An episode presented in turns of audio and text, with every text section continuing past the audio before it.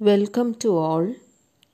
Today, let us look at the lesson Dream Children a Reverie, written by Charles Lamb. So, Dream Children a Reverie. Reverie actually means a daydream.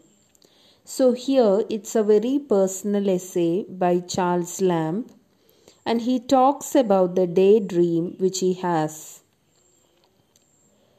So, coming to the lesson.